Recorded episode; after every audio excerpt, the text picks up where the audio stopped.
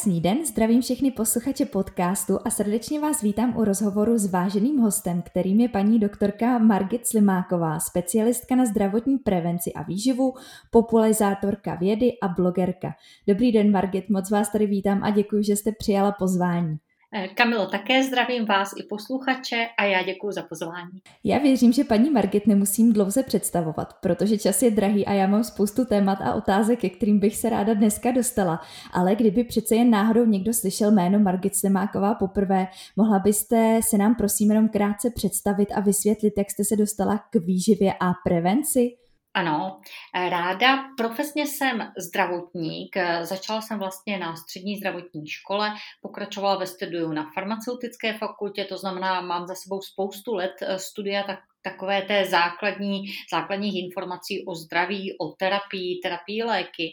A v průběhu vlastně studia o lidském těle a o uchovávání zdraví a léčení jsem si uvědomila a zjistila, že mnohem důležitější, zajímavější, přínosnější, prospěšnější než samotná léčba je zdravotní prevence, to znamená předcházení těm problémům, které potom jsou už nepříjemné, bolí nás, stojí to spoustu peněz léčby eh, a není to úplně vždy to ideální, protože i ta terapie, každá i ta dobře naordinovaná terapie může mít své nějaké nežádoucí účinky, své rizika.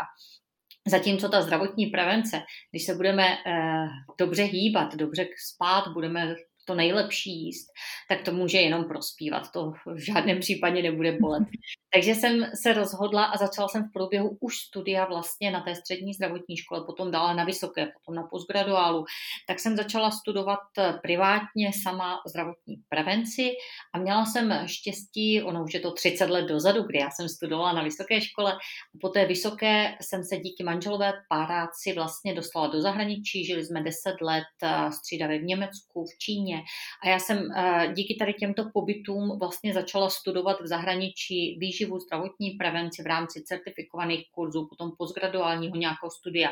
A hlavně získávala tu praxi, protože jsem neustále pracovala, pomáhala třeba úplně typicky v v době pobytu v Číně. Děti chodili do americké školy, Shanghai American School, a tam oni ty rodiče zapojují, takže když věděli, že jsem výživář, tak mi nabídli a byli moc rádi a zapojili mě vlastně do té výuky, že jsem třeba týden mohla přednášet pro, si pro sedmáky výživu.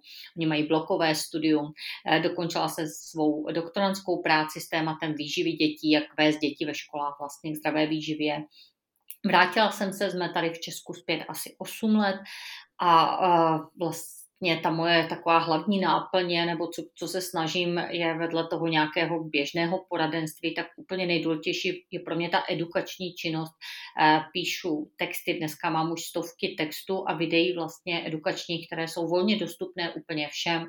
Tři edukační weby, napsala jsem knihu, která se zabývá nejenom výživou, ale celkově vlastně takovou tou inspirací pro co, co ten nejzdravější, nej, nejpříjemnější život, dá se říct, je to velmi osobní osobní kniha o zdraví. A snažím se tady posunout eh, výživu ve státních organizacích, eh, ve školách, v nemocnicích konkrétně především. A to v rámci think tanku Globopol, to je think tank zdravotní prevence, který nějakým způsobem organizují a združuje lékaře, zejména kteří se zajímají o zdravotní prevenci. Já moc děkuji za tohle krásné představení. Určitě jste to vystihla mnohem líp, než bych to byla schopná popsat já. A vy jste jednou z prvních výživových poradkyň v Česku. Když jste začínala před těmi zhruba 30 lety, na jaké úrovni tenkrát byla výživa a celkově povědomí o, o prevenci a zdravém životním stylu eh, tehdy právě před těmi 30 lety? Tak eh, určitě, určitě jsme se posunuli obrovský kus od té doby.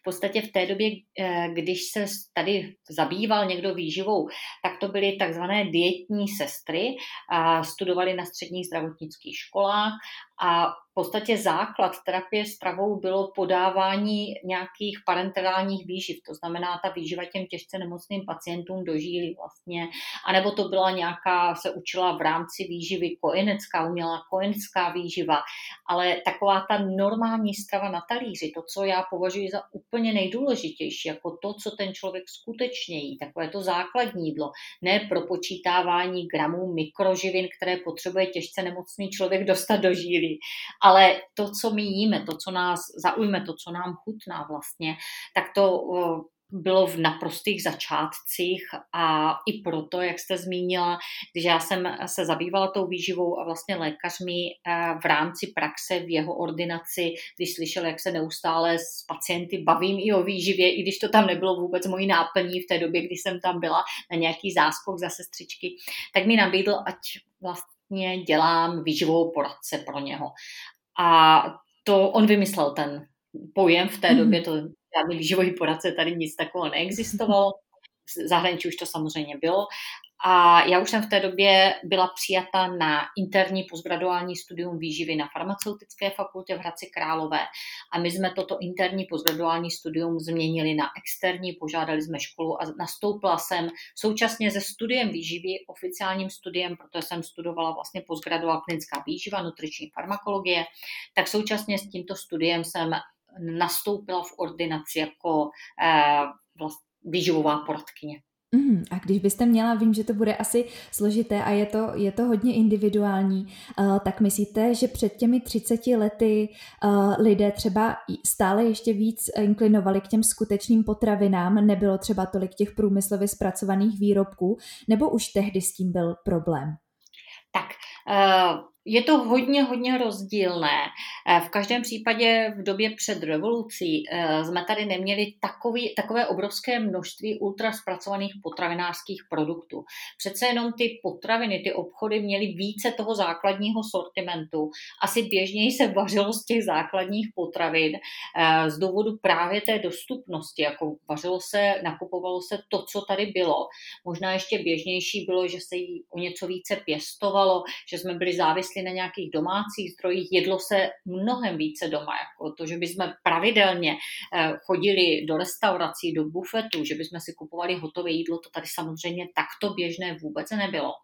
Takže my jsme se posunuli po té revoluci, těsně tady byl takový vpád jako těchto ultraspracovaných, lákavých, blízkavých, nablízkaných produktů, eh, které se propagovaly. To bylo také novinka, protože před tou revoluci přece jenom ta reklama reklama byla v úplně jiné formě, podobně, podstatně méně lákavá. Jako jo, s tím západem jsem přišel, přišly lákavé produkty a ještě lákavě vlastně propagované, což my jsme vůbec na to nebyli mnozí ani připravení, že člověk věřil jako tady těmto, hmm. těmto tvrzením, začal nakupovat tyto produkty, začal více a více pracovat, tím pádem začal šetřit ten čas možná na tom vaření a následovalo takové období, bych řekla, okouzlení tím západem a tady těma to nablízkanýma produktama a, a vírou tady v tyto tvrzení, ale naštěstí si myslím, že už nastalo vlastně prokouknutí a naprostá většina z nás už dneska ví, že to, co se vykládá v těch krásných reklamách, asi není úplně tak eh, to, co by nám nejvíce prospívalo a co bychom měli jako bez eh, nějakého ověřování všemu důvěřovat. A také už je tady obrovský trend a za ten jsem moc ráda, takového zdravého stravování. Já vždycky říkám, že se zdravou výživou kdysi začínali alternativci, to byli takový ti různí jako vegetariáni a mnohé jiné skupiny makrobiotici mhm. a, a oni jakože pro většinovou společnost to byli trochu takový podiv podivíní a kteří si tam chroustají nějakou tu rýži a zkrátka se omezují a tak dále, nejedí chutně a nejedí. Ne, nemá to pro většinu nic moc jako co dát. A dneska už se vlastně z této stravy těchto alternativců a z chutí zdravě, jíst kvalitně, stal spíš módní trend jako úplně, úplně běžné populace. Dneska já mám pocit, že úplně každý chceme jíst to nejlepší, chceme jíst kvalitně. Samozřejmě lidé nechtějí jíst dietně, ale to je takový velký omyl, že, že se tady roky nějak někteří lidé jako tvrdili, že zdravá strava je dietní strava. To za mě vůbec není pravda. Jako já dietní potraviny zpravidla vůbec nedoporučuji. To takové ty odtučněné a nevím jaké eh, nízkokalorické produkty. Jo. To jsou ultra zpracované produkty, které mohou být dietní, i když já o tom mám silné pochyby, jak dietní jsou a prospěšné, ale téměř jistě nejsou to eh, zdravé, zdravé produkty, nejsou to skutečné potraviny. Takže to byl takový omyl, který lidi spojovali a dneska si myslím, že už to tak není, že většina lidí už eh, je tady ten trend jíst kvalitní jídlo, jíst skutečné potraviny, začíná být jako populární, moderní, zase doma něco dělat, dělat si kvasové chleby, fermentovat si svoji zeleninu. Jo, jako ty maminky už se předhání, kdo co domácího udělá a vlastně i ty restaurace, nejenom ty maminky. Hmm, Dneska největší v restauracích je, když vám tam napíšu babičino něco, nebo domácí, nebo vlastní výroba. No jako dokonce i ty potravinářské obchody už to tak jako začínají používat tyto slova, protože jednoznačně eh, ti lidé to chtějí, což si myslím, že je správně, že to chceme. To je určitě pozitivní krok a jsem taky ráda, že se to posouvá tímhletím dobrým směrem a k tomu se určitě ještě dostaneme podrobněji. Ale mě v tom úvodu uh, hodně zaujalo, že vy jste x let uh, žila v zahraničí, tuším tři roky v Německu a sedm let v mhm. Číně a dál jste objela ještě spoustu zajímavých zemí a států. Uh, mě by zajímalo, jestli si vybavíte třeba konkrétní nějaké momenty nebo, nebo zážitky, co vám dali ty pobyty v jednotlivých zemích, co se týká právě výživy a zdravotní zdravotní prevence, eh, čím bychom se třeba tady u nás mohli inspirovat? Tak ono úplně každá země, každý pobyt, každá cesta mi něco přináší, protože já jako tu stravu vždycky sleduji, jako pro mě je to obrovsky zajímavé. Není to jenom profesní zájem, ale bych řekla už jako takový privátní hobby, koníček.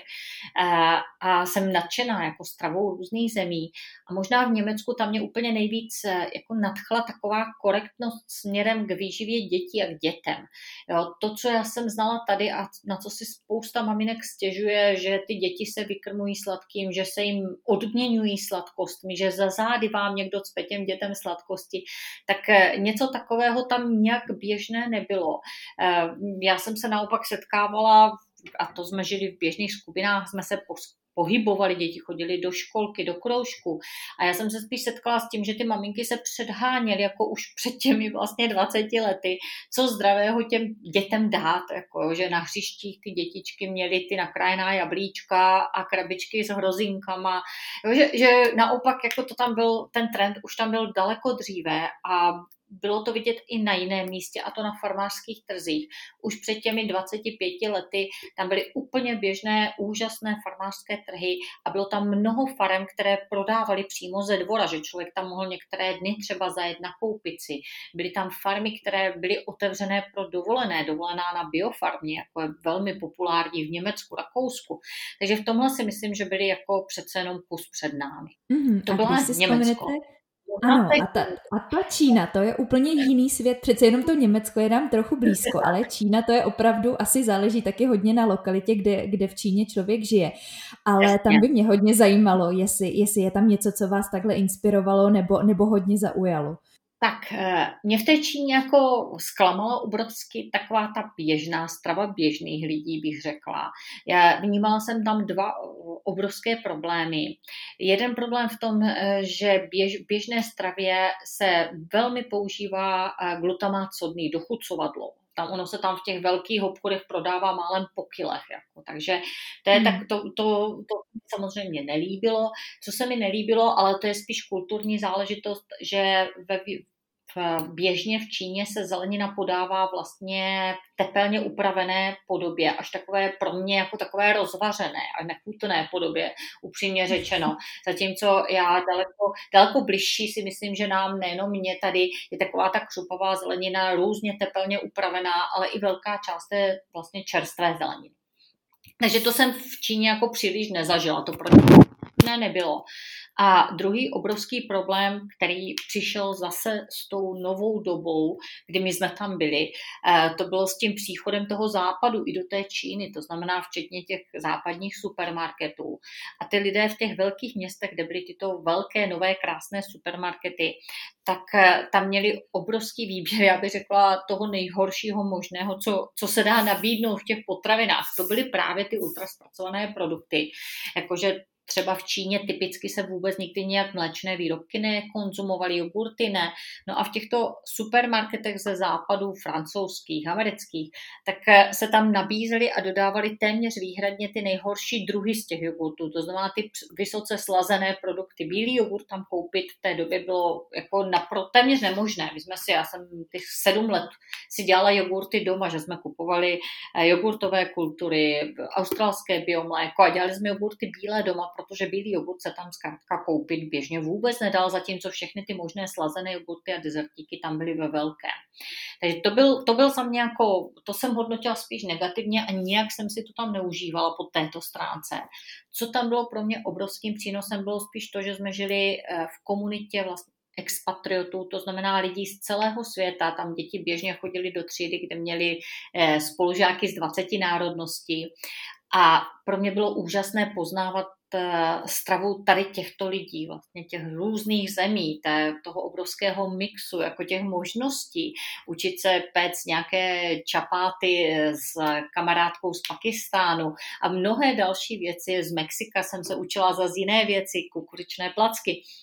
Takže já jsem využívala spíš těch zkušeností tady těch eh, expatriotů z celého světa a, a od každého jsem si brala to, co uh, mě nejvíce zaujalo. To zní, to zní skvěle, to zní zajímavě a když už jsme právě u té pestrosti, co se týká stravy, uh, tak jedním z těch hlavních doporučení, který, které dneska propagujete, je zdravý talíř, protože uh, to, to nám dovoluje právě tu pestrost v jídle a to, že my, uh, pokud se vlastně stravujeme z těch skutečných potravin, tak se nemusíme nějak zásadně omezovat. Dokázala byste jenom v krátkosti popsat, jak takový zdravý talíř vypadá a co si z toho můžou posluchači případně případně odnést nějaký takový úplně v krátkosti návod na takovou tu zdravou přirozenou stravu? Jasně.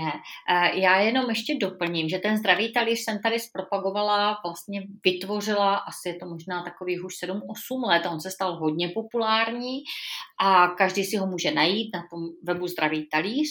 A tento zdravý talíř e, mluví o rozložení na talíři, ale právě minulý rok jsem tento talíř, dá se říct, ještě posunula dál a ne teda sama, ale naopak v tom Globopolu je to práce mnoha lékařů.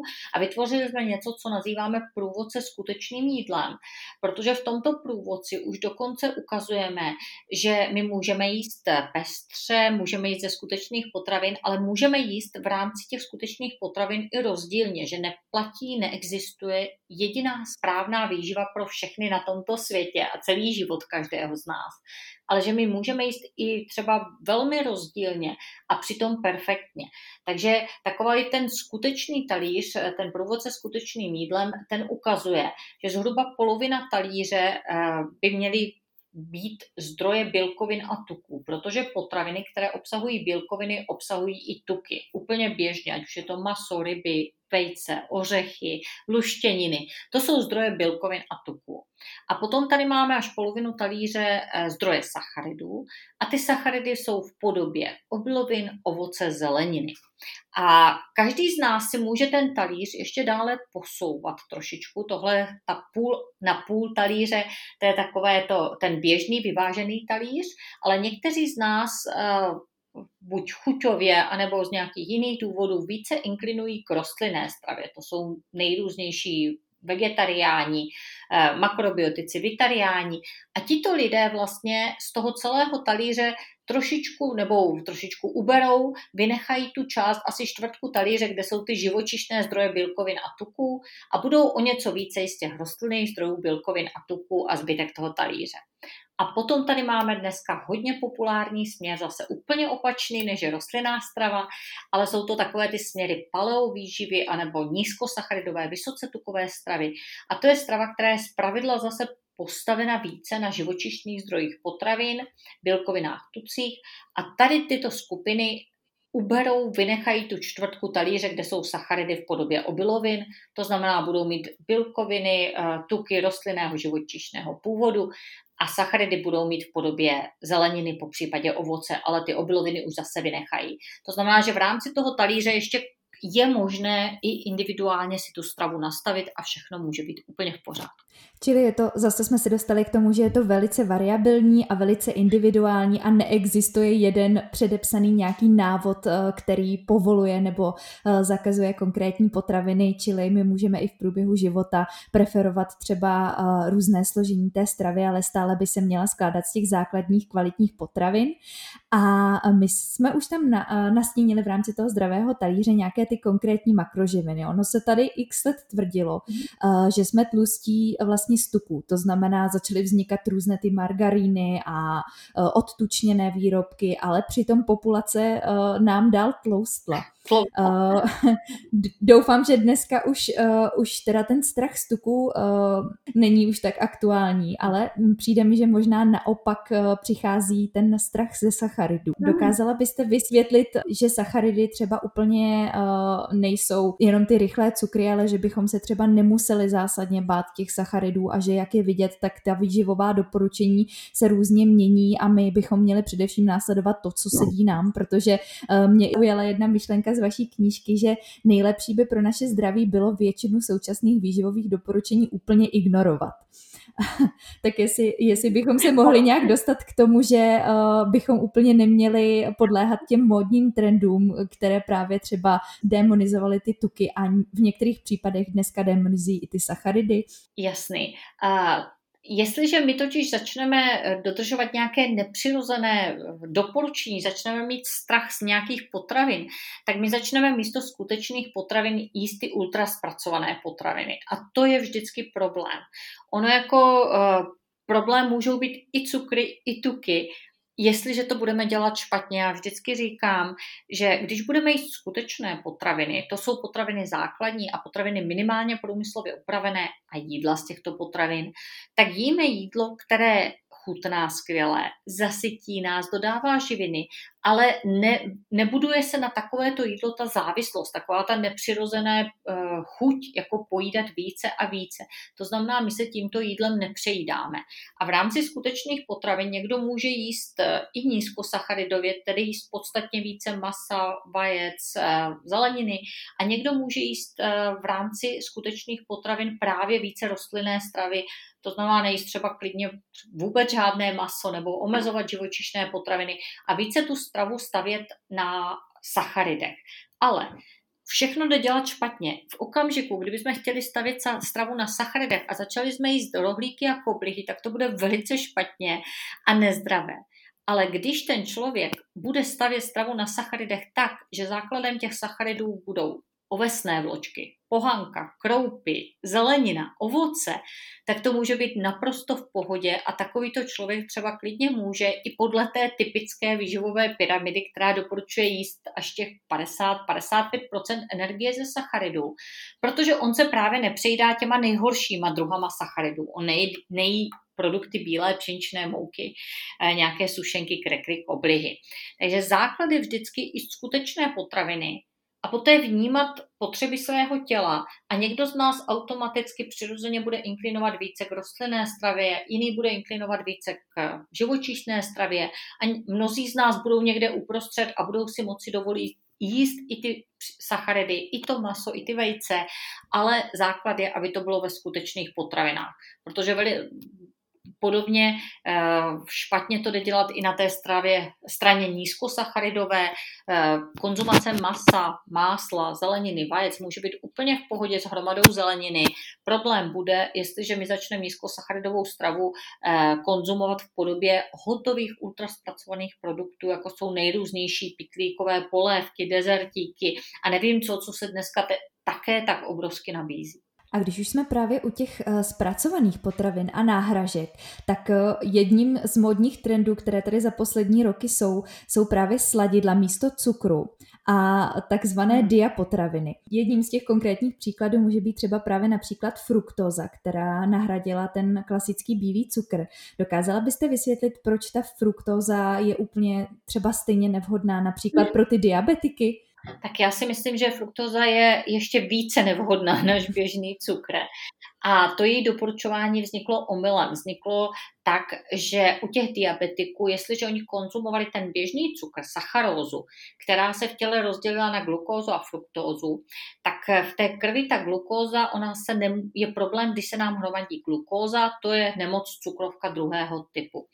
Proto, a ona se tam u těch diabetiků druhého typu hromadí, protože jim dostatečně správně nefunguje hormon inzulin. Protože, a teď bychom mohli jít do historie, ta historie je, že třeba pravděpodobně mají nějakou genetickou dispozici k té nemoci, pravděpodobně jedli příliš často svačinkovali, pojídali neustále a jedli hodně sacharidů tito lidé.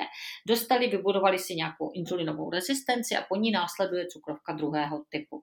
Takže jim se hromadila glukóza v krvi a to je hlavní problém u diabetu druhého typu, protože to vyšší množství glukózy v krvi, ta hyperglykémie, zásadně poškozuje cévy a zvyšuje třeba riziko ukládání tuků v cévách, riziko nemocí srdce a cév.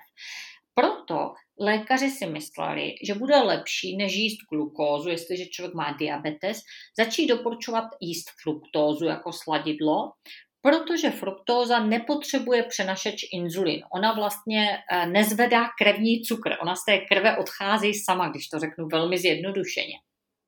Proto se začalo diabetikům doporučovat jíst diapotraviny, které byly slazené skoro výhradně fruktózou.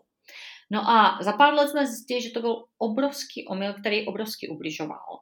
Protože dneska my víme, že sice fruktóza nezvedá hladinu krevního cukru a samozřejmě nezvedá glukózu, ale ta fruktóza není fyziologický palivo jako glukóza. Glukózu dokáže spalovat skoro všechny buňky našeho celého těla. Získáváme z ní energii.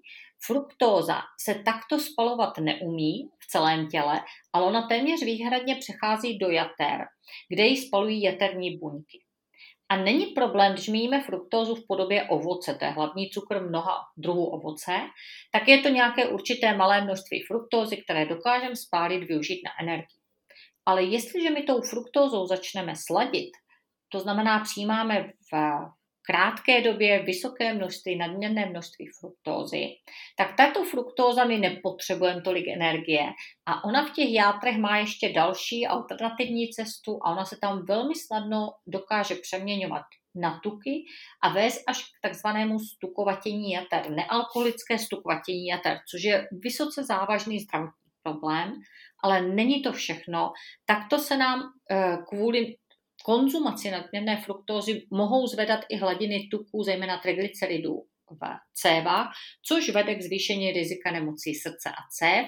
Z dlouhodobého hlediska fruktóza také zvyšuje riziko vzniku insulinové rezistence, to znamená nadváhy a cukrovky druhého typu. A ještě to pořád není všechno. Jeden z metabolitů, který vzniká při rozpadu fruktózy, je kyselina močová, takže se zvyšuje riziko nemoci tnou, a pořád to není všechno. Eh, fruktóza nezvedá eh, hladinu hormonů sytosti, podobně jako glukóza to dělá. Glukóza, když jíme, tak se cítíme zasycení. Po fruktóze takovýto pocit zasycení nedochází, takže my se tou fruktózou snadněji přejídáme. Čili těmto potravinám se radí úplně vyhýbat a obejít je v supermarketu obloukem. A rozhodně, rozhodně. By tam neměly být. Jako Česká diabetologická asociace už před lety řekla, že diapotraviny jako nejsou správné a diabetici by fruktózu jíst neměli. A přesto jako pořád ještě v těch supermarketech dokážete najít jako dokonce sušenky, různé krekry, které mají cedulku dokonce bez přidaného cukru, což za mě je naprosté klamání spotřebitele případě, že v tom produktu je fruktóza, protože fruktóza je cukr, je to monosacharid, to je jednoduchý cukr. A my už jsme v tom úvodu zmínili, že zdravá výživa je jednou z nejlepších prevencí a vlastně možnost, jak se starat o své zdraví. Mě by zajímalo, jak jsme na tom aktuálně uh, se stravou ve zdravotnických zařízeních, protože vy hodně mluvíte o tom, že uh, strava v nemocničních zařízeních a celkově v těch lékařských je tristní. Tak myslíte, že už uh, to taky jde nějakým lepším směrem, nebo jak jsme na tom teď aktuálně? Takhle, především bych řekla, že, je, že jsou obrovské rozdíly a to nejenom v nemocnicích, ale třeba i ve školách. Jo, vždycky to jde dělat lépe i hůře. Eh, ty pravidla, která jsou nastavená, to umožňují dělat to lépe i hůře a obrovsky záleží na vlastně hlavní nutriční terapeutce toho zařízení, záleží na vedoucí stravovacího zařízení, vlastně ten, té, která vaří ta jídla, která nutriční terapeutka doporučuje a samozřejmě na systému, který v té dané nemocnici je rozběhlý a do kterého ta nutriční terapeutka nějak vlastně musí e, zapadat. Takže dá se to dělat i za současné situace lépe, ale dá se to dělat i hůře. A u nás bohužel je to ještě podle mě většinově nastavené primárně na tom počítání těch živin. Když to řeknu velmi zjednodušeně, tak ta nutriční terapeutka eh, především má nějaké tabulky, diety, dietní systémy, které jsou uh, popsané, detailně charakterizované množstvím živin a mikroživin na talíři. To znamená, máme tady třeba 10, 20, někde 30, 40 diet a každá dieta má stanoveno, kolik má mít sacharidů, kolik proteinů, kolik tuků, kolik nasycených tuků, kolik cholesterolu, jo, kolik vlákniny třeba. Uh, a tohle je vyjádřeno v nějakých gramech, miligramech. A ta nutriční terapeutka tohle perfektně pracně nastaví, jako jo, připraví skvělé nutričně možná i vyvážené jídlo, i když bychom mohli debatovat i o správném nastavení těch diet, tam si myslím, že je třeba také obrovských změn a posunů už, ale dejme tomu. Ona ho nastaví podle těch vlastně toho, jak to má nastavit, což je spousta práce, eh, ale co jediné nenastavuje, je, aby to jídlo chutnalo dobře a skvěle vypadalo. Jako. To je ten hmm. problém, že u nás se podle živin. Takže se vytvoří nějaké jídlo, které může být i nutričně správné, ale to jídlo uh, nic moc dobře nevypadá, často nic moc dobře nechutná a ten pacient ho sice dostane nutričně správné, ale když ho nesní, tak je nám to všem úplně na nic a je úplně běžné a to všichni víme, že mnozí pacienti to nesnědí, mnoho jídla se vyhazuje a mnozí pacienti se dojídejí buď tím, co si dones, co jim donesou vlastně rodinní příslušníci, anebo úplně tím nejhorším, co si nakupují v bufetech protože je to primárně v Česku ještě pořád nastavené na počítání živin, mikroživin, kalorií na talíři. A není to nastavené tak, že jídlo má být eh, v první řadě má být z kvalitních, skutečných potravin a má být chutné, protože jenom když je to chutné, tomu pacientovi to dělá dobře, prospívá, tak on to bude rád a dlouhodobě jíst. A možná je právě tedy i problém, že on uh, z toho nemocničního pokoje může přijít dolů do toho bufetu, kde se zase nabízí ty ultraspracované ano. potraviny a jsou tam ty automaty s těmi slazenými nápoji, taková ta horká čokoláda a, a slazené nápoje obecně, hmm. jak Coca-Cola, tak třeba Fanta a další tak eh, není i tohle problém a jak je vlastně možné, že máme ve zdravotnických zařízení vůbec takovéhle možnosti? No to mm, jako mě zůstává hlava stát, to nechápu a přesně takhle. E, nevím, proč by ve zdravotnických zařízení se měly prodávat produkty, které vlastně přispěly k zhoršení zdraví mnoha z těch lidí, co tam leží a které my těžce a draze léčíme.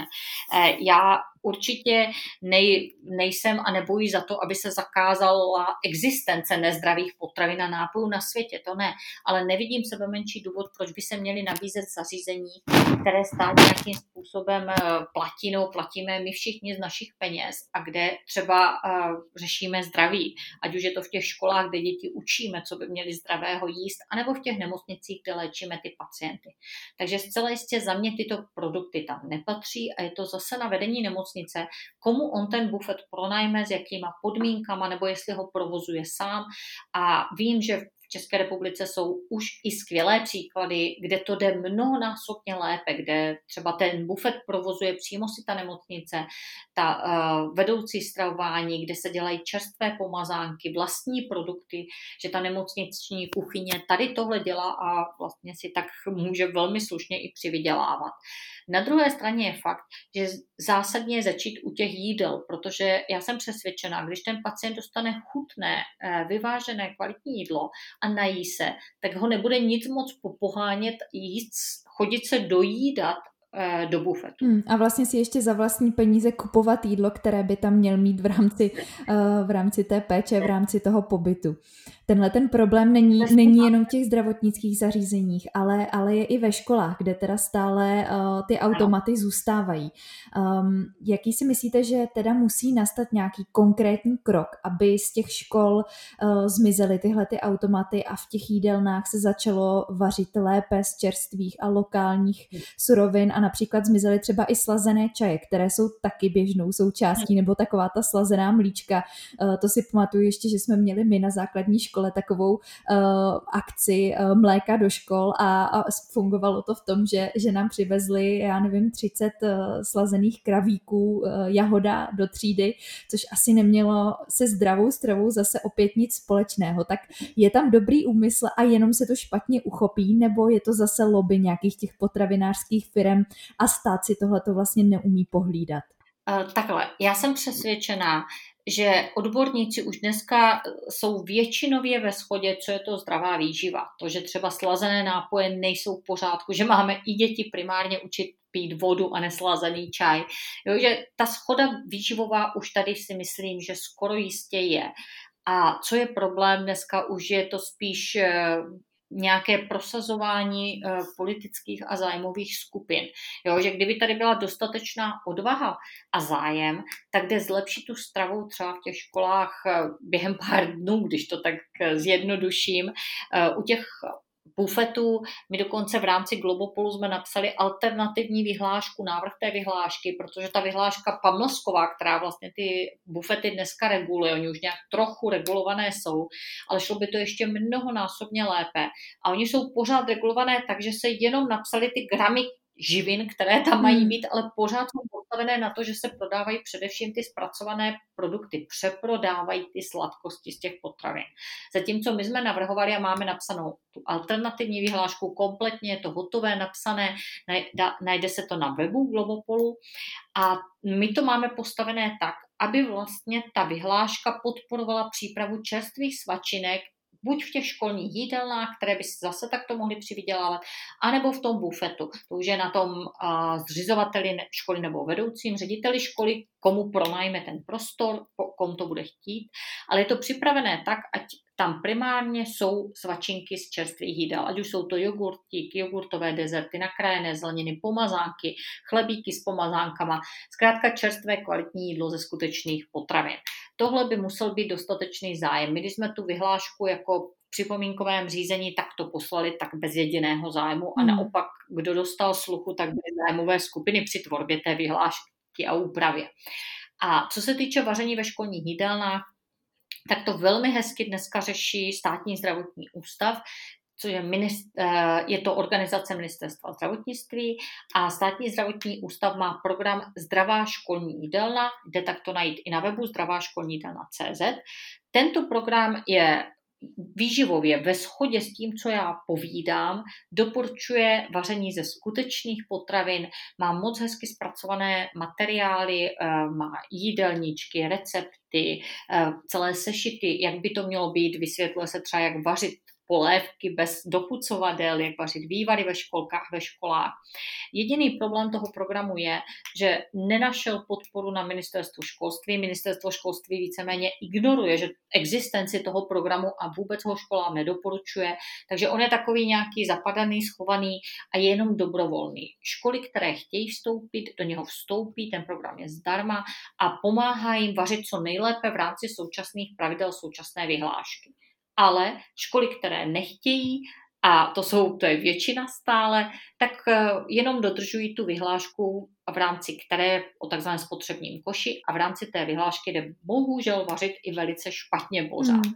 Systémové řešení by bylo, že by se ta vyhláška o spotřebním koši nahradila vlastně tady tímto programem, to znamená, že by ten program Zdravá školní jídelna bylo to základní, to, co mají dodržovat všechny školky školky a školy v České republice a ze dne na den by víceméně se vařilo okamžitě mnohem lépe. Hmm, hmm. Tudíž uh, už je to opravdu teda uh, na nějakém dalším kroku to jenom aplikovat do té praxe, protože uh, ty, ty možnosti tady jsou a už je to opravdu uh, možná i na řediteli školy, který bude chtít a právě třeba i na rodičích, kteří budou aktivní v tomhle směru a budou uh, na tu školu tlačit, aby opravdu tu kvalitu brala uh, na první místo, co se týká toho vaření a právě té stravy ve školách, protože my dneska už i víme, že samozřejmě nadměrné množství cukru eh, škodí zdraví, to je první věc. Ale druhá věc je, že u těch dětí ten, eh, to nadměrná konzumace cukru právě může mít vliv i na studijní výsledky.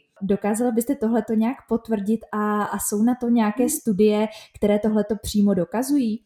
Takhle, je dokázané, že nadměrné množství cukru e, souvisí se, s celou řadou nemocí, dneska my už to víme, i když je pravda, že u těch dětí to hned tak nevidíme, protože ten vliv té výživy jako není, sníte jednu koblihu a máte cukrovku druhého typu. Jo, ten vliv výživy je mnoha faktorový a dlouhotrvající, proto to, co kr- čím krmíme ty děti, se může projevit třeba až v dospělosti těmi nemocemi co my víme, eh, co už jsou studie nějaké a nějaké souvislosti je, že když dítě nezdravě jí a nejenom ten cukr vytahovat, ale kompletně, když ta strava je výživově deficitní, nedostatečná a zase nejlépe, když sledujeme nejenom stravu, ale celkově ten zdravotní životní styl, zdravotní stav toho dítěte, když to dítě se málo hýbe, nedostatečně spí, tak eh, samozřejmě to ovlivňuje tu jeho koncentraci ve škole. Když to dítě se není schopné soustředit, eh, tak velmi těžko je schopné eh, pracovat naplno a mít ty ideální výsledky, které by mohlo mít. Eh, malé, menší, nejrůznější studie jsou vlastně moje dizertační práce se tímto zabývala, jak školy, které zlepšily výživu, jak se jim zlepšují výsledky, školní výsledky, ale třeba i chování dětí, protože zase to souvisí s tím, jak to dítě je dobře živeno, nebo jak se chová, může souviset jestli tam nemá nějaké výživové deficity. Takže eh, já vždycky říkám, eh, je těžké hledat přímé souvislosti. Jedna potravina nebo jedna složka potravy a nějaký jeden zdravotní konkrétní problém. To je obtížné, ale je zcela bez debaty a na tom už myslím si, že je naprosto jednoznačná schoda, že čím lepší strava, tím lépe bude prospívat, ať už je to dítě nebo dospělý, že ta kvalitní strava, skutečné potraviny jsou základem zdraví a obecně a u každého se to může projevit trošičku jinak, trošičku v jiné době. Záleží taky na genetické dispozici každého z nás. Mm-hmm. A to je jedna věc, ta strava dětí, když už teda uh, se stravují zdravě nebo nezdravě, ale druhá věc, uh, se kterou se často setkávám, je, že děti nechtějí jíst. Uh, jaký máte názor na vnucování uh, jídla dětem? Takové to uh, prostě v určitém věku se s tím možná potká každý rodič, že to dítě odmítá nějakým způsobem stravu. Uh, jak se na tohle díváte a je to třeba nějakým způsobem nebezpečné a do nějaké hranice už je je to ještě v pořádku a nad nějakou hranici už to třeba může být problém. Jak to ten rodič rozezná, jako příkladu tohleto uh, nejedení? Eh, takhle, já, já si myslím, že to v naprosté většině případů není vůbec žádný problém. Mm. Že problémem je nastavení nás v naší západní společnosti. My jsme tady nějak děsivě nastavení na, na strach jako z nějakého nedostatku jídla nebo nedostatku živin. Přitom se většinově spíš přejídáme a máme tady nadbytek. A za posledních nějakých, já nevím, 10, 20, 30 let od války možná, já si neuvědomuji jediný případ, že by tady dítě vyhladovělo k smrti. Jako to, to, to neexistuje, nic takového. Takže jsou děti, které jedí méně, jsou děti, které odmítají jídlo, v určitých obdobích odmítají jídlo ale nikdy to není tak, že by nějaké jako vyhladověli, že by z toho byli nemocné nebo nějak strádali. Oni zkrátka, když ten hlad mají, tak zase začnou jíst. Problémem, když dítě nejí, může být spíš to, že je přezené něčím, co jíst nemělo. Jo, že je vykrmené těma sladkostma, že nám ho někdo za zády vykrmuje, nebo my mu dáváme něco, co by jsme neměli. Dítě, které zjistilo, že odmítáním jednoho jídla si může eh, vynutit, že ho budeme krmit něčím jiným, třeba právě klidně těma sladkostma, kostma, že rodiče to vzdají a řeknou, no tak hlavně něco jí. Hmm. A začnou mu dávat to, co mu vyhovuje. Takže to je taková vychytralost. Nebo děti nejedí úplně z přirozených důvodů, když se necítí dobře, když na ně leze něco, to se může projevit jenom, jenom tím nechutenstvím. A nebo když děti začnou růst, začnou objevovat svět, tak na nás jsou důležitější věci, než sedět u stolu. Jako. Takže já bych se tím skoro vůbec netrápila. Eh, je to hodně dané i geneticky. Velice často se mi stává, že dojdou hubení rodiče a stěžují si, jak dítě nejí a když řeknu, a jak jste vy vypadali, jak jste se v jeho věku stravovali, zeptejte se vašich rodičů, tak se potvrdí téměř bezvýhradně, že někdo z rodičů toho dítěte byl úplně stejný a pak z toho zase vyrostl a nic se nedělo. Takže já nemám ráda nucení k jídlu. Já jsem zastánce nabízet skutečné jídlo, když dítě nechce eh, nechat vyhladovět, počkat, až bude mít hlad a zase nabízet skutečné. Hlavně ne, nesklouznout k tomu, že bychom začali dávat nějaké náhrady, jako sladkosti, cokoliv, jenom a dítě něco jí. Mm-hmm. A dalším problémem, který se týká dětí dneska, a nejenom dětí, právě i dospělých, eh, je nadměrné užívání eh, například antibiotik. Dokáže dneska dítě projít eh, vývojem bez toho, aniž by mu eh, lékař prostě alespoň jednou eh, nenaordinoval antibiotika. Je to, mně přijde, že už je to snad nějaký módní trend, jako opravdu na každou rýmu nebo na každou chřipku nasazovat antibiotika, přestože by to dítě bylo schopné to doma samo třeba vyležet. A zase je to potom na těch rodičích, kteří stojí před tou volbou, jestli třeba jít proti doporučení toho lékaře a, a věřit těm vlastním instinktům, anebo uh, prostě si říct, aha, tak asi už je to něco vážnějšího, tak opravdu ty antibiotika si to zaslouží. Zase je tady nějaká ta hranice. Uh, jak se vy na tohle to díváte jako právě uh, odborník na, na farmaka? No, já myslím, že teď mám dobrou zprávu, že ta doba se posunula. Máme za sebou skutečně roky, kdy antibiotika byly zázračným lékem a dávali se jako velmi běžně a velmi liberálně, než jsme zjistili, že to není dobré řešení, že ty antibiotika zabíjí i mikroorganismy, které my potřebujeme, že to není tak černobílé, máme jenom mikroby jsou zlí a čím méně jich bude, tím lépe, čím více zabijeme, tím budeme zdravější.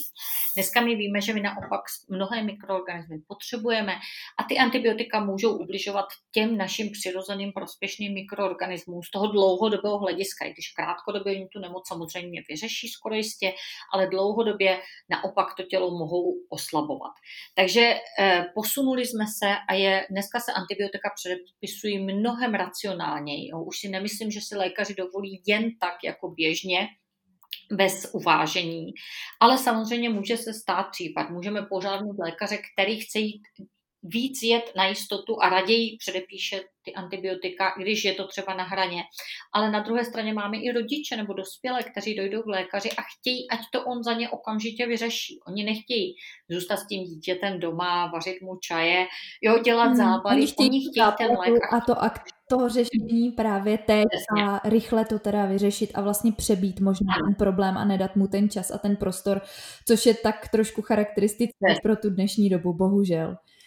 A jedním z zajímavých dotazů, no, který přišel uh, od jednoho z posluchačů, je, jestli byste doporučovala mhm. krevní testy, takový, takový ten detailní rozbor, jestli by si každý člověk měl jednou za čas někam takhle dojít a odsledovat, jestli má dostatek právě určitých látek, které, které jsou pro ten organismus organismus stěžení, anebo pokud se cítíme dobře, nemáme žádné problémy, tak není důvod eh, k něčemu takovému. Takhle, já jsem velký zastánce, vysvětluji to i v té knize, právě maximálně vnímat své tělo a snažit se ho respektovat, starat se o něho hezky a e, minimalizovat jako nějaké, e, nějaké, hm, bych řekla, testování, zkoušení, zbytečné vyšetřování, protože ono jako platí a to dneska víme, že když se lékaři budou hodně snažit, tak každému z nás i něco najdou. A ono, když vždycky něco najdeme a budeme to vždycky rychle řešit farmakoterapeuticky, tak nedáváme tomu tělu vůbec šanci jako to zvládat samo o sobě. Takže eh, nejsem za, jako zastáncem nějakého obrovského testování. To, co doporučuji, je tu nej, to nejlepší jídlo a ta nejlepší péče o těla, tělo. A když to člověk bude dělat, měl by se cítit zkrátka fajn. Když budou nějaké problémy, jestliže se dostaneme do nějakých zdravotních problémů, které takto nezvládneme tou zvýšenou péčí, třeba i nějakým odpočinkem, vlastní analýzou té situace a řešením, tak samozřejmě pak bychom měli jít k lékaři a uh, hledat příčinu, vlastně stanovit diagnózu těch potíží a tu cíleně řešit. A to, že jdeme k lékaři a stanovíme diagnózu, automaticky neznamená, že okamžitě máme nasazovat léky. Jo, léky jsou tady pro život ohrožující stavy za mě a ta poslední volba nějakého řešení. Často stačí ten, ten odpočinek, horký čaj, vědět, co se děje a to cíleně řešit třeba na prvním místě těma a, přírodníma prostředkama. Takže nejsem zastánce velkého testování, ale na druhé straně chápu, že jsou mezi náma takoví, kteří se budou cítit eh, pohodově, bezpečně, když na ty pravidelné testy, prohlídky a detailní nějaké rozbory chodit budou. Nechci říkat, že něco je jenom špatně, něco je jenom dobře. Vychází to spíš z nás. Ti, kteří uh, jsou si sami sebou více jistí, chtějí více převzít tu zodpovědnost, tak asi nic takovou moc nepotřebují a půjdou k lékaři, jen když bude závažný problém a budou ho s ním řešit. Ti, kteří si nejsou takto jistí, nerozumí třeba takto medicíně, nechtějí takto studovat uh, sami tyto potíže, tak budou třeba více spolehat na toho lékaře a třeba i na ty vyšetření a myslím si, že obojí může být pořád. A to souvisí trošičku i s homeopatiky, která uh, mnohými bývají označována za uh, něco alternativního, ale přesně někomu můžou sedět a, a někomu nemusí. Tudíž zase i u těch krevních testů předpokládám, uh, že je ta hranice prostě individuální a není nic špatně a není nic dobře přesně tak, jako je i ta výživa pojatá, kdy uh, bychom neměli uh, hanit to, když někdo prostě se rozhodne třeba trošičku jiným směrem než my.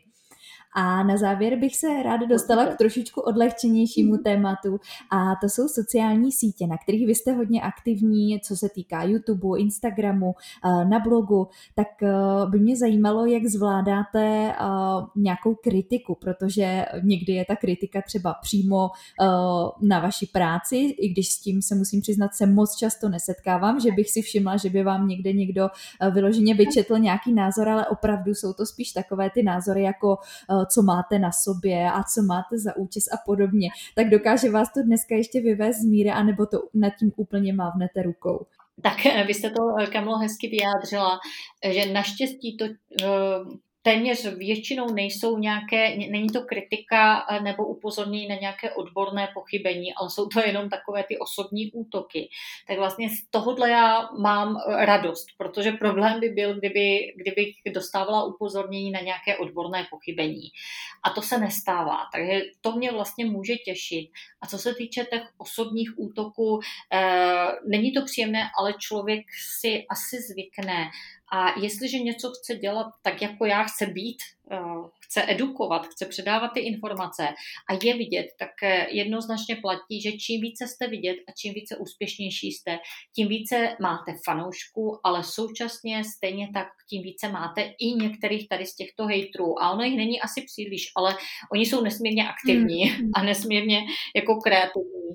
Takže jsou potom třeba více vidět než ti běžní lidi kolikrát, nebo jsou více vidět, než, než by to odpovídalo tomu zastoupení reálnému.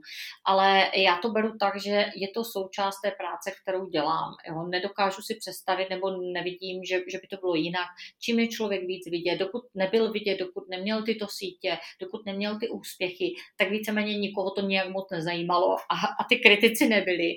A teď tady s tímto, vlastně s tím úspěchem přišli i ti kritici. Takže to tak beru, beru to s nadhledem. Co mě na tom asi nejvíc vadí na mých sítích a řeším to proto i tím nějakým blokováním, mazáním, je, že mi to spíš zabírá čas, že jestliže já něco publikuji a jak publikuji často a teď tam mám desítky, někdy stovky komentářů a když mezi nimi je nějaký takový to úplně, já neříkám už i kriticky, ale i třeba úplně zbytečný, nesmyslný, anebo nějaký manipulativní, propagující něco se přiživující reklamou na něco, co s čím nesouhlasím, tak jsem vlastně dospěla do, do stádia, kdy já tyto komentáře schovávám, anebo po nějakém upozornění toho autora uh, mažu, protože nechci jenom ztrácet svůj čas, že musím to neustále pročítat a hledat mezi tady těmito nesmysly, jako ty, ty konstruktivní komentáře, které já chci jako zpracovat, reagovat. Hmm. A s tím, že vy jste takhle vidět a s tím úspěchem určitě přichází nejenom uh, právě ten počet komentářů nebo uh, nějaká vaše viditelnost na těch sociálních sociálních sítích, ale určitě i zájem uh, nějakých konkrétních firm. Stává se vám, přestože vy se snažíte držet mhm. si svoji nezávislost, že vám chodí nabídky, abyste třeba propagovala konkrétní výrobky nebo konkrétní produkty, anebo si ty firmy o vás zjistili, že opravdu vy tímhletím směrem nejdete. To by mě zajímalo, jestli opravdu znají ten váš obsah a to, co vy se snažíte propagovat, nebo opravdu vidí jenom ta čísla a, a chtějí, aby se nějakým způsobem něco propagovala.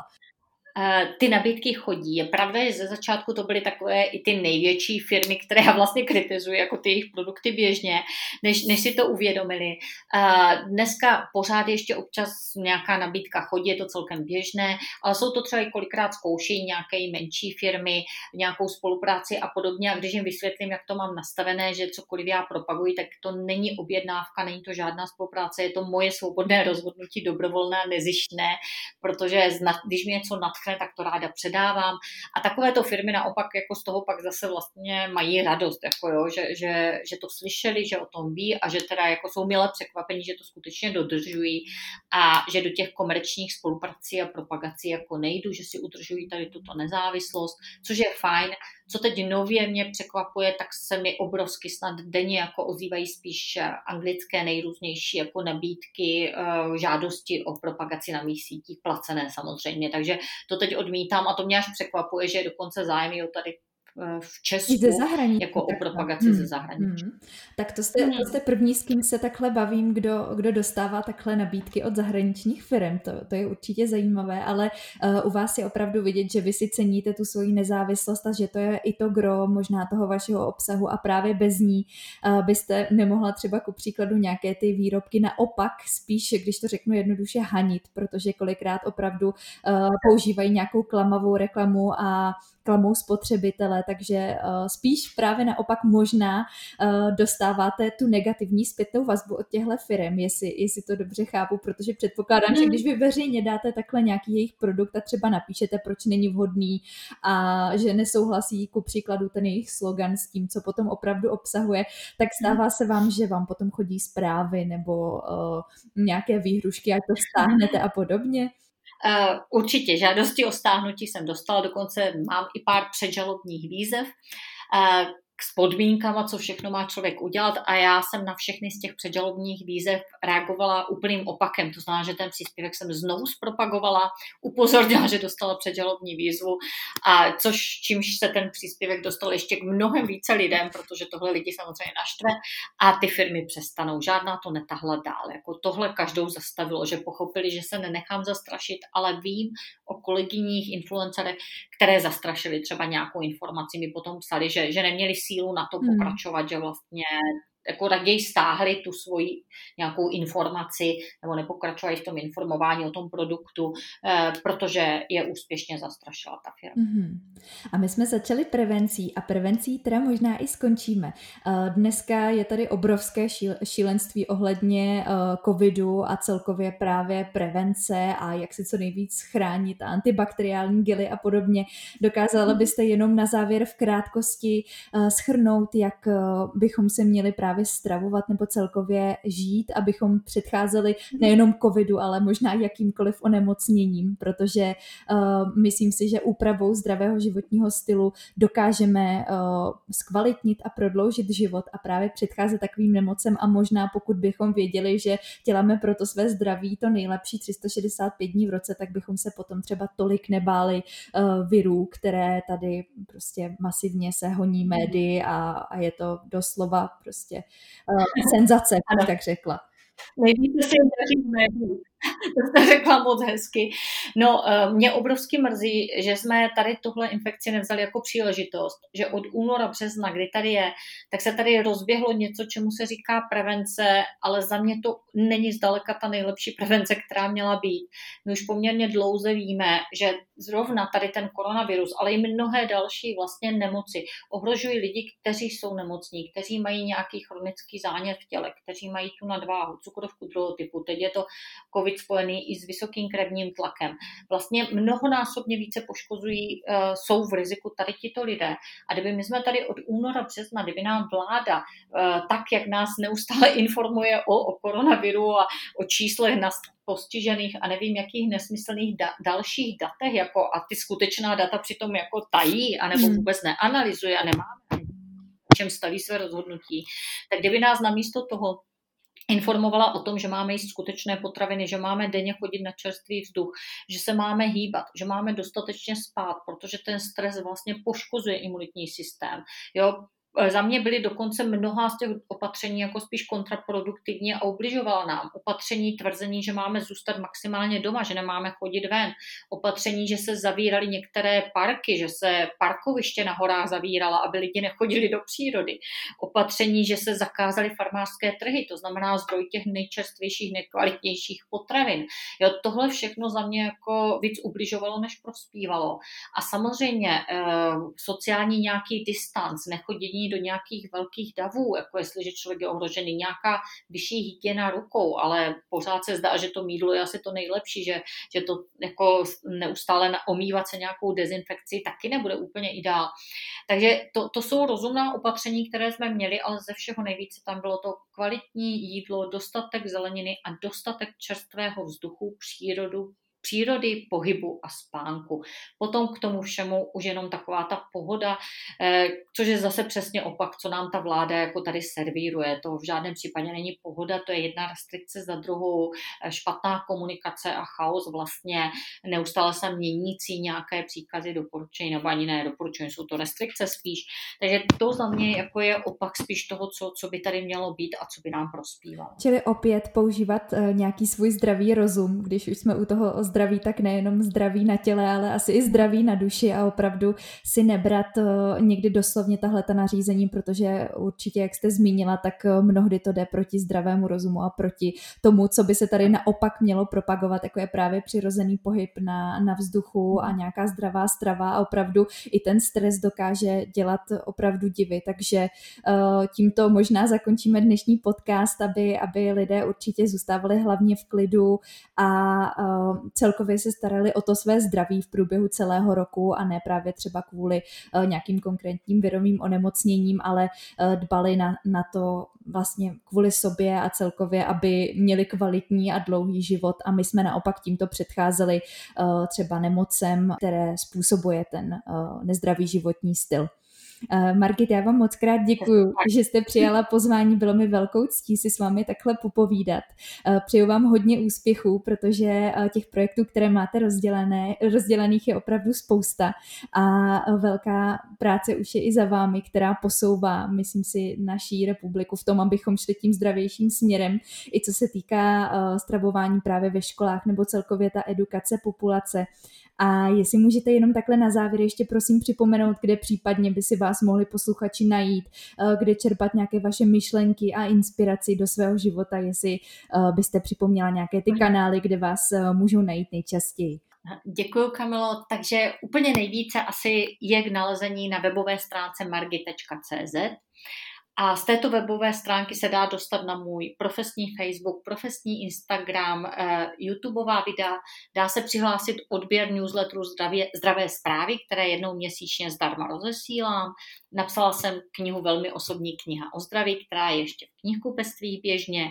Eh, je možné přijít na mé školení jídlověda, anebo eh, si vlastně objednat, koupit online výukový kurz, který prodávám přes seduo.cz. Právě včera jsem nahrála druhý kurz, který bude během pár týdnů také zprovozněn a bude třeba o výživě v rámci pracovního dne. Takže to jsou všechno možné zdroje, kanály a těším se, budu ráda, když posluchači dají vědět, jak se jim e, podcast líbil, co je nejvíc zaujalo a co by třeba ještě chtěli dál vědět. Markit, ještě jednou vám moc krát děkuji, přeji vám krásný zbytek dne a budu se těšit eh, na vaše další příspěvky a názory. Moc vám děkuji za, že jste přijala pozvání a přeji vám krásný den. Díky taky, ať se jen daří.